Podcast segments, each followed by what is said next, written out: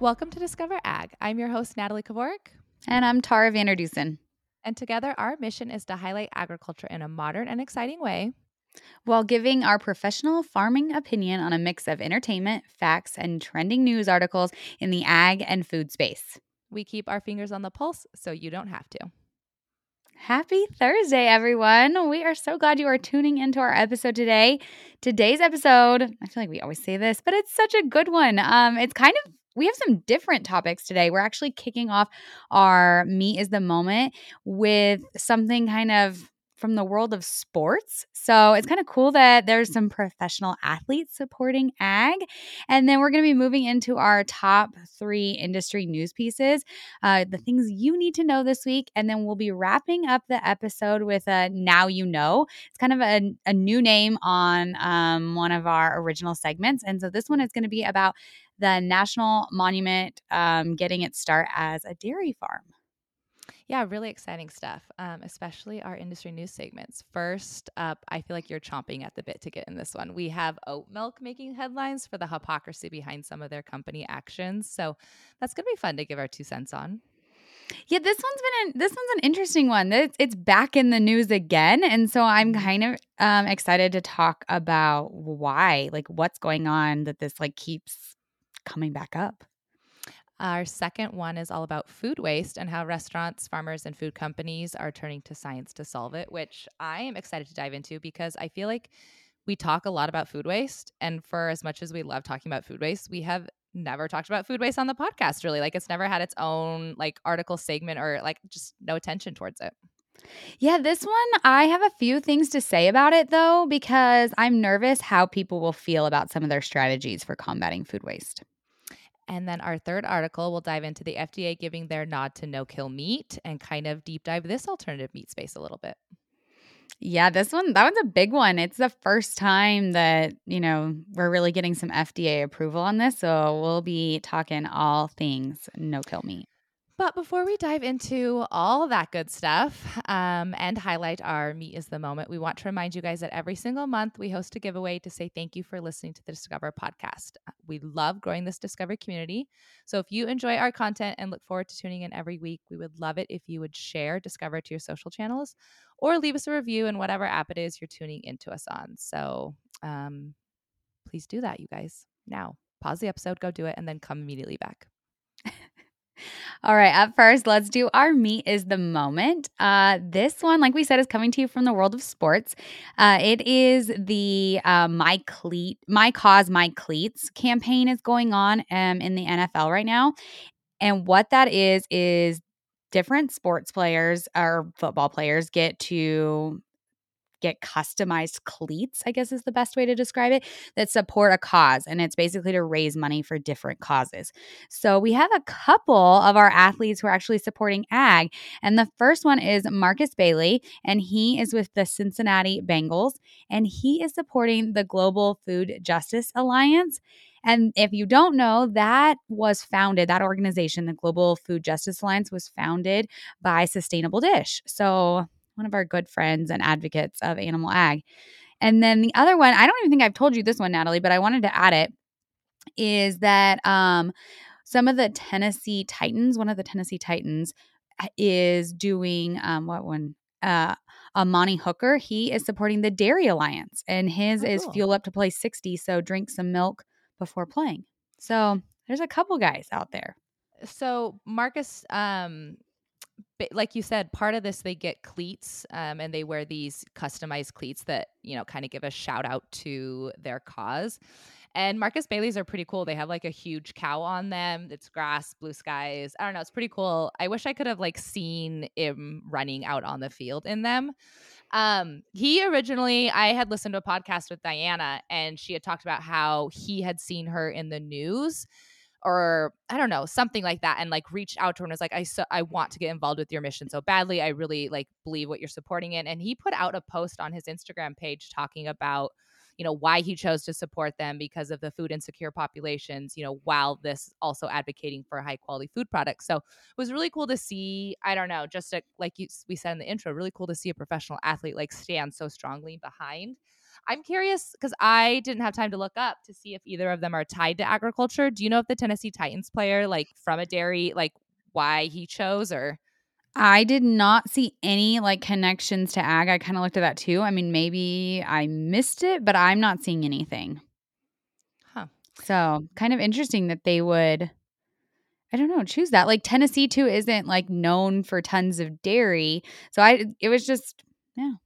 Uh, one of the things I wanted to mention this campaign runs all the way through December. Mm-hmm. And so, for the Global Food Justice Alliance, every dollar that's donated to the Global Food Justice Alliance will purchase a like meat stick at cost for food insecure children in the Cincinnati area. And Markus Bailey is actually donating money himself to that as well. Yep. So, we'll share that in our Discover Ag um, um, Instagram stories. Do you know is the Tennessee Titan one still open, or is there anything to donate for that? I don't know if there's anything to donate. They didn't give nearly as much information as the Markus Bailey one did. So I like sorry I like that you're bringing a little mystery to the podcast for. I know this article. I like looked for a few different ones, and there was not. Whoever did the PR on Markus's did yeah. a much better job of getting articles out there.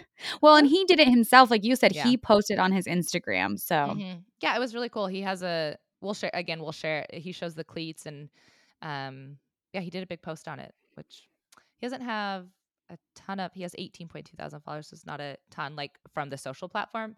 That's also not knowing what other platforms he's on um, yeah. but obviously just wearing them in the game um, and bringing attention to them is enough but yeah i thought it was really cool. So good job good job guys. All right so let's dive into our top three industry news pieces of what you need to know. First up drum roll Oatly milk. Oh gosh. I think we should maybe insert a professional drum roll if you're going to do that again. Um, Oatly milk. So here's the headline Oat milk producers accused of his- hypocrisy over selling byproducts as animal feed. So, Oatly milk is obviously a vegan drink. It is heavily promoted in like the plant based vegan world, like even more so than almonds. Like they're very like die hard vegan following. And people recently found out that they are selling their byproducts, like their pulp, their oat pulp, to animal agriculture and feed, that's being fed to cattle or sheep or uh, sorry hogs cattle or hogs. And the vegan people the vegan supporters of oatly are in an uproar about that. So are they in an uproar because like you said this is kind of the second time it's making its you know i don't know wave through the news yeah. Um, I pulled up an article back from 2018 that is kind of the same thing that they were accused of this, but Oatly announced that they will they were going to stop doing it. So is it making its round again because they were they continued to do it even yeah. though they went out publicly and said they gotcha. came out publicly and said we're going to try to figure out something else. Like this mm-hmm. was just even a couple months ago that they came out saying that. And I I they have not like changed their tune, so I think they're just kind of being called out on it a little bit. It's and it's a lot of like product. Like there is um it's a lot of pulp that's being fed. It's like it says 29 million liters of oat pulp um, from their waste streams is going to farmers. And so, they have factories in Sweden, the Netherlands, Asia, and the United States. So I actually love this trending in the news right now because some of the statements I pulled out was um, so originally Oatly defended their decision by saying that you know their actions of giving the byproducts to animals eliminates the unnecessary waste of nutrients um, and at the same time contribute to their production of biogas. So they're like at the beginning they were saying like listen this is the best thing we can do with this you know is feed it to animals which again just highlights how important agriculture is how big of the circle is like the loop from like you know, it's like a closed loop system if you do it properly, right? Like we should be able to grow, harvest, so reap, you know, replenish. Like it's it's this nice working circle. Then what I love even more is there was a statement where they uh the company Oatly said the study and analysis of what to do with the residues from the production of our oat drink is one of the most complex and perplexing issues the company has faced. And I'm like, That's because you're not feeding it to animals. Like just feed it to animals and then it's not even confusing. Like you're making an imp- like you're making a mountain out of a molehill. You're making, you know, this like looking for the the answer when the answer is right in front of you. It's hilarious to me. Well, and that's why I'm like I mean, I know why they're trying to do this. They're literally losing people drinking it because their slogan is wow no cow. Except for they do Yeah. need cows to handle their waste stream. And Mhm. it's like this goes though to the hypocrisy of being vegan, I almost think, is that like our food system, it like Dr. Holder said it so well. The byproducts cattle consume, if they weren't being fed to cattle, if they were ending up in compost, it increases the um, greenhouse gas emissions by five times. And if they go in a landfill, it's 49 times more greenhouse gas 48. I emissions. think 48. No, it was 49. Oh, okay. I just typed it out in a tweet, so that's why I know. Oh, okay. Look at me, now I'm tweeting. tweet, tweeting. um and so i don't i just like it that's why being vegan is not as simple as like greenhouse gas emissions is because cattle are an important part of our entire food supply system even the vegetables Well, and that's exactly what I was going to say. That's why also like you were saying you just said that, you know, to not be vegan, the hypocrisy behind it. I highlights it so well because we need animals no matter what in the system. So like you just can't get around it. And there are no true products where not at least in a sustainable fashion. And I feel like a lot of vegans also stand on the sustainability platform. And so it's like if you're gonna you can't be like you can't pick and choose when it, you know, suits you. So it's like you can't be anti agriculture and then get mad at us for not being sustainable, but choose that yourself, you know? yeah um apparently there's a small oat milk company in amsterdam that makes peanut butter cookies with the leftovers and so people are like well there make peanut butter cookies oh my gosh. i don't know i think people that's just like i don't Also, what we need is more calories. Great. Right, more peanut butter cookies. Um, I, I the the comments in it are just they're a little funny because you should. I mean, people are very much in an uproar about this, and it's like, yeah, you're in an uproar about something that cattle aren't going to solve for you. Well, and that's one of my questions I was going to ask you is did Oatly um because I feel like a lot of alternative milks are also like why don't they just hit the market of like people who can't tolerate milk, you know? Right. Instead of like hitting the vegan veganism train. It's like just be the alternative that like doesn't have to bash animal culture, animal agriculture, but is the alternative that's like, "Oh, you don't tolerate dairy? Great. Here's a product that's not milk." Yeah. Like why why Yep. Well, and I feel like oat milk had quite a bit going for it. Like apparently, I have not tasted it, but apparently it has a pretty good flavor. It doesn't have a terrible like uh, nutritional profile, and so yeah, like you could have like stood on your own two feet there without being bashing animal ag, and then been able to continue feeding your waste to cattle without this turning into an uproar. But like I said at the very beginning, I mean, it is they are one of the, like the diehard like we are vegan, uh, and like alternative. I kind of want to deep dive the owners now. I wonder if the owners are like vegan or if they're just trying to fill that market gap. Do you know what I'm saying? Like if I feel like they, They probably some- aren't if they were feeding their byproducts to animals.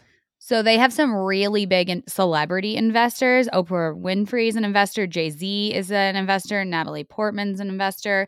They raised more than 1.4 billion dollars by selling shares last year. Oh my gosh. Mm-hmm. So very Sometimes- like trendy. Well, and sometimes I get frustrated because you think about all that money and like they talked about in one of the articles about all the funding they're getting to find an alternative route to do with the um, byproducts. And it's like just take that money and make anim- like animal agriculture better. Like invest it into the sustainability portion of agriculture. Like there's so much Yeah. money being invested into like other routes. And i'm like if we just put that money towards agriculture we'd probably like advance and solve a lot of our sustainability issues a lot quicker Or Extremely imagine what 1.4 billion dollars could do to help like world hunger. You know, Right. lots of other things besides figuring out a problem that already has a solution. exactly so well All right, you've got our next one. What's the next one we got to know? Yes, our second news piece um, to know this week is the fight to curb food waste increasingly turns to science. So, um, obviously, there is a problem with food waste in America. We've shared a little bit about this before, and we'll kind of get into some of the stats. But I do think there's some growing awareness around it, and so they're starting to put more dollars um, into solving it, which is really great um they're doing this article is kind of focusing on um, some of the different avenues they are looking into to combat food waste. Some of them are testing spray on peels um, or chemically enhanced sachets that can slow the ripening process. Um, others are developing digital sensors that can tell more precisely than a label um, when meat is safe to consume. So basically, they were just uh, highlighting all the different um, avenues we're looking into that is more scientific to fight food waste. I think that my concern, I'm excited about this. Let me start by saying that the positives. I'm super excited about this. If food waste was a country, it would be the third highest greenhouse gas emitter behind US and China. So this is a massive, like from a sustainability, from just like a waste, from calories, so many things. This is a massive problem. We throw away almost one third of our food. I've seen anywhere from one third to like as high as like 40%. So we mm-hmm. it's a ton of food. Um, my thing that I worry about is like to as an example, spray on peels or chemically enhanced. Like I just feel like we're like, I don't know. I, I just, I can just feel a whole slew of like new labels that says not chemically enhanced, yeah. not a spray on peel. Like our apples are spray on peel free. And that worries me. That is just going to turn into a whole new conversation about marketing and scare tactics and all the things in between. Yeah, see, and I know it's like not simple to solve. Um, in my mind, it is. It's like just shop less, eat more, and waste less. Because I'm actually, uh, I think when we think of food waste, we initially think that maybe like restaurants and larger like operations are the culprit of most, but 43% um, of food waste comes from homes, like our personal individual shopping habits and consuming habits. 40 so 43% in homes 40% in the grocery stores um, 16% at the farm level and 2% at the manufacturer level um, so it is nice to see agriculture like we're lower on for once we're like lower on the list like with no target on our back um, wait so what is restaurants and um, like hotels and stuff where do they fall they're 40% the oh. restaurants, grocery stores, food oh, service restaurants, companies. grocery stores. Yes, okay. that's forty percent. So it's gotcha. almost equal to in, like in homes, but I feel like again going back to i think out of all the areas of like climate change and everything where they're like your individual habit could make the most effect for me comes down to food waste. Like i really think like you as an individual person can have a huge impact on food waste like through our individual actions. And so going to like uh, you know where this this article was saying like the science portion of it it's like can we maybe just focus on like i don't know individual habits in the consumer home which i know is hard to control but it just like you, I don't know, kind of in the last article, it's like it just seems like we're looking for a really big fancy solution when like a simple answer is kind of in front of us. I agree. And I think like some things, like one thing that for me is portion sizes at restaurants. Like I feel like I really mm-hmm. wish, like, oh, as a oh person who just, you and I share a lot when we go out and coming and back from Vegas, I feel like I'm like, you and I, we meal. shared, we sh- yes we shared a breakfast burrito in Vegas mm. and we still did not finish our breakfast burrito. Yeah. It was huge. And so I wish there was a way to be like, can I have a half order of things? Like I just every time I went to a restaurant, I wish there was a half order option because and I know that's not for everyone, but like there's a lot of people out there that just cannot finish a full size portion of a restaurant. So I agree with you. I think I think this is really exciting. I think there's a lot of technology in this, but I worry what the consumer will think of it when we're we have so many things the consumer is already confused and unsure about and just like not willing to purchase. So spraying on you know protectors, I don't know. And so instead maybe like research into how we could better like curb it with ourselves. Well, and the other thing, so uh, someone that was cited in the article was Yvette Cabrera, who which is the director of food waste for the Natural Resources Defense Council. And she I thought her quote was so good. She said, overall as a society, we don't value food as it should be valued. Um, and so she went back to talking about how most food waste happens at the residential level. And so she said what you said, lowering portion sizes, buying smaller quantities, or improving the accuracy of um, date labels could have a huge more of an impact than technology. And so I thought it was nice to like I don't know. I do think that's a huge issue for society is our food, like our value of food. Cause like you said, I don't know, like when I think about in my head of like what we waste, I don't know if like it's because it molded before we got to, or you know, it rotted. Like, I don't know if extending the shelf life of it is really the solution. I feel like it'll just be extended and then people will throw it away two weeks later after it's been extended for two weeks longer. Like, I feel like we just have at least I know I do personally. Like I'll I'll stand on, up and take like the blame for this, but like I'll like I just I don't know. I like I'm guilty of not wanting to eat the whole meal or, you know, like it's not because I'm like, oh, I looked at the food label and then had to throw it away, you know. Yes.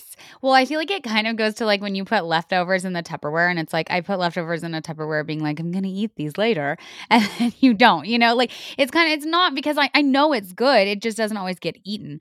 Um another person that was quoted in here was from um UC Davis Post Harvest Technology Center. And I just was like, gosh, UC Davis, like, can mm-hmm. we give a shout out to them? Again, I know we do a lot on this podcast, but they are doing such cool things and like getting out there and really like sharing with people about it. So I was just, I, I don't know who they quoted exactly, but I just feel like we always are highlighting UC Davis people. And then the other stat that I wanted to say that this like really blew my mind is the food waste in the United States, how much food we throw away or is mm-hmm. uneaten is worth $418 billion. Yeah. Like blows my mind. Each year, 108 billion pounds of food is wasted in the United States. This is from oh, what's that company? The Feed Feeding America. I think I pulled this from. Each year, is 108 billion pounds of food is wasted in the United States, which equates to 130 billion meals, and like you said, more than 408 billion dollars in food thrown away each year which uh, and you said this at the beginning but nearly 40% of all of our food in america is wasted um so yeah it's a little sickening sad. yeah it's it a little sickening. sickening um one thing i do want to highlight about food waste is like actually what food waste is because a lot of people again i know i'm guilty of this but i just think initially of like uneaten food that we throw out in home stores and restaurants but Food waste can also be like crops left in the fields. Um, mm. It could mm. be problems during the manufacturing and transportation of food, and then like food not meeting standards for like color and appearance. And I feel like there's a lot, again, obviously crops left in the field, like an agriculture component, like that's where we could kind of play a role. But I also think we should really like coming back to that last one, which is like the color, appearance, shape, like all of that around our food system. I do feel like we could probably do a lot where it's like, we can accept the carrots that look funky and you know maybe the apples that aren't all uniformly red or like i mean i don't i guess i maybe we could bring an expert on that is kind of has more information around that but i do think we have pretty high like appearance standards yeah. um, when it doesn't affect like the nutrition. It's more like you know it's like it's it's the same it just doesn't look great. Yeah, two things on that that I think would be interesting to talk about or get your opinion on is I read somewhere that first like first apple you touch, put it in your bag don't pick up five different apples or five different oh, avocados. I do that. And like just grab it, put it in your bag, and move on. Like it's as good as any other apple sitting there on the shelf. And I think that's like a would be a good habit to get into. And then the second one is that my sister lives in San Francisco. So not fair for our rural listeners, but she does imperfectly produce or something, I think it's called. Oh, cool. And so it's like you said, carrots that are misshapen, and she gets a box and she gets so much vegetables for such a good price. And um just is able to cook. It's a lot of stuff that's in season. So she actually has like a chart on her wall that shows what's in season and like different that things you can so do with it. Cool. Yeah. And so that she's like a huge advocate for that. Is that a we should put that in the show? Is there a website for that? There has to be, I'm sure. What is it called? I think it's imperfectly oh, produce. I, I could buy that. I would want to buy that. We'll put it in and I'll share it to Discover Ag. Yeah, we'll share it to the Discover Ag stories. We're trying to keep our show notes clean, you guys. Simple. Yeah. Yeah. Not cluttered for you guys. So we'll share it on the if we find anything about it, we'll share it in the stories. But that's cool. Yeah. Um, all right. Well, I think also I guess we didn't really talk about um I mean, you did you actually did we talk about this about the sustainability portion too? Like how much methane is emitted from food yeah, waste? I said it oh, was okay. the second. Uh, it would be a, if it was a country, it'd be the third. Yeah. Wow, good to know she's paying attention to what I'm saying, you guys. I know. I feel like usually you're the one that repeats. it is usually me. That's why I was fine saying it. Uh, okay, third one that you guys need to know about news articles. I find this one super interesting. So um, I'm excited to share it.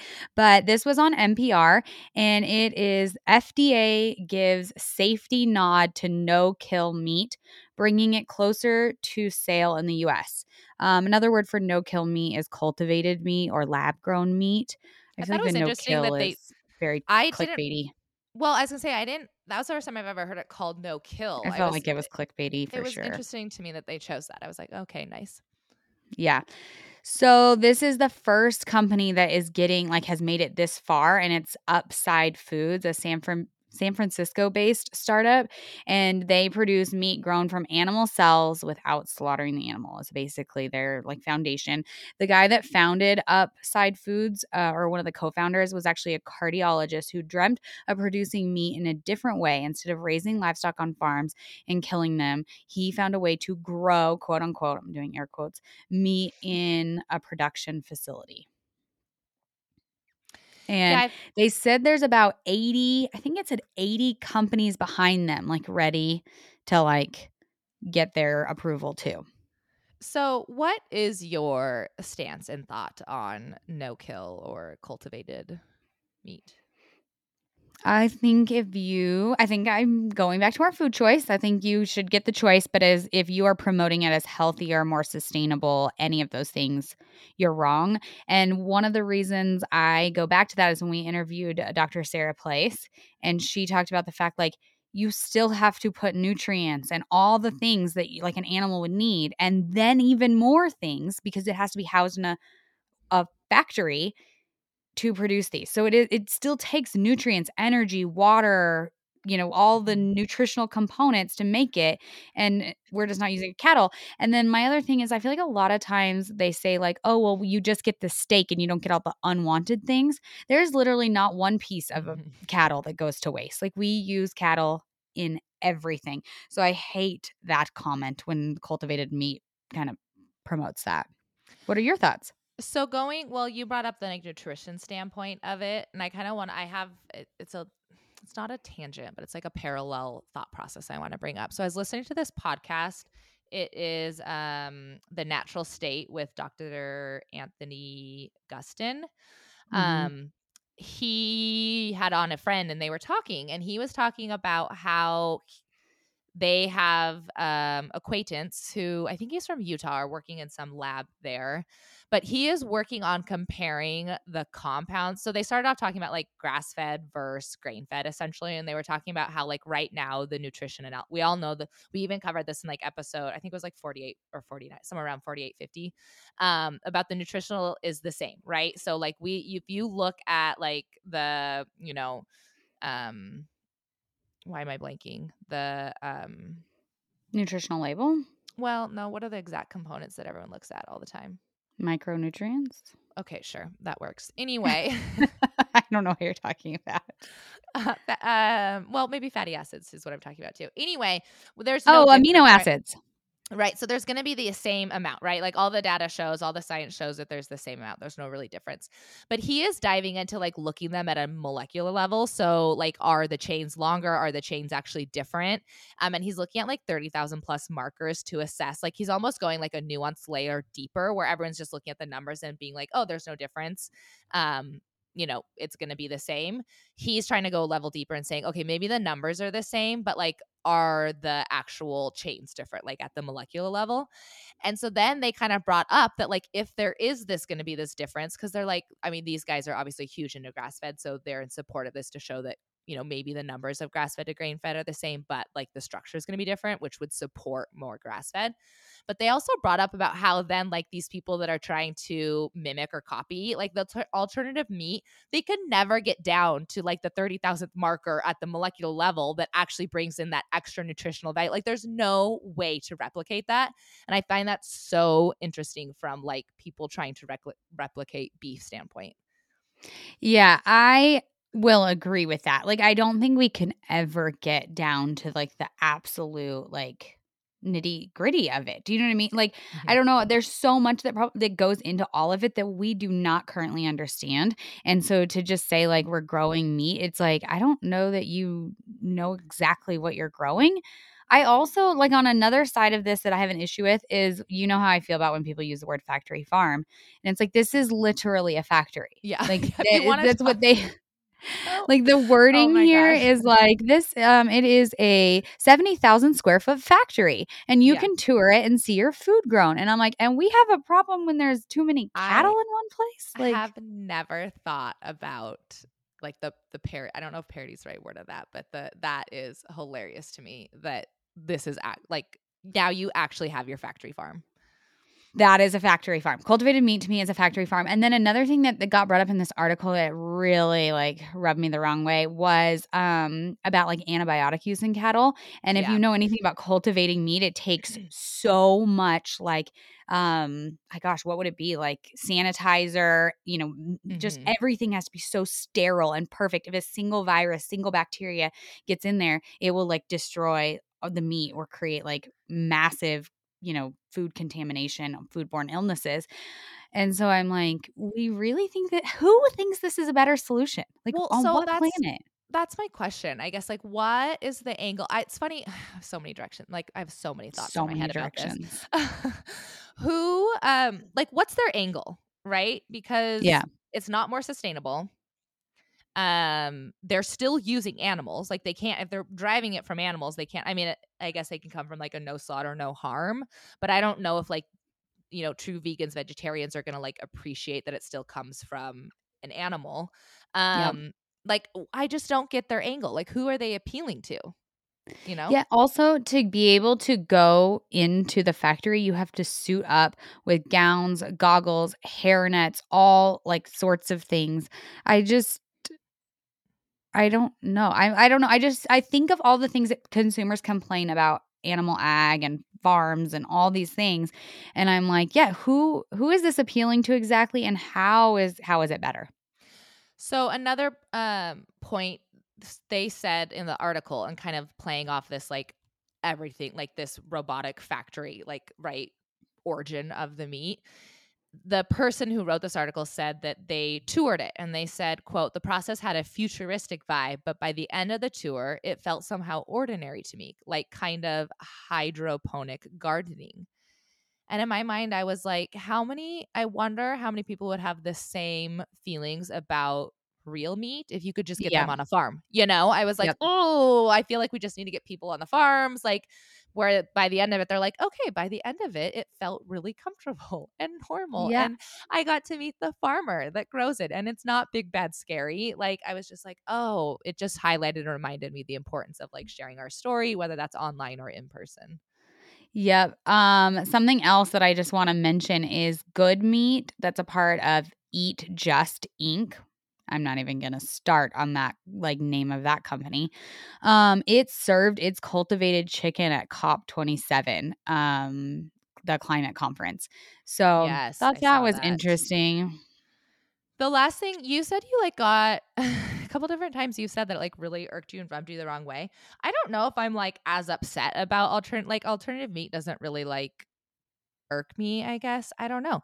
Cuz I do wonder and um I've been kind of like in my head thinking about trying to find someone that could speak on this in the podcast, but I just wonder and maybe f- I'm getting ahead of myself because of my thoughts and maybe food waste is the answer to this, but like there has to be a point where animal agriculture can't provide all of the meat that we need, like, you know, the protein that we need. And so it's like, do we need help? Will we need help? Like, what does the help look like?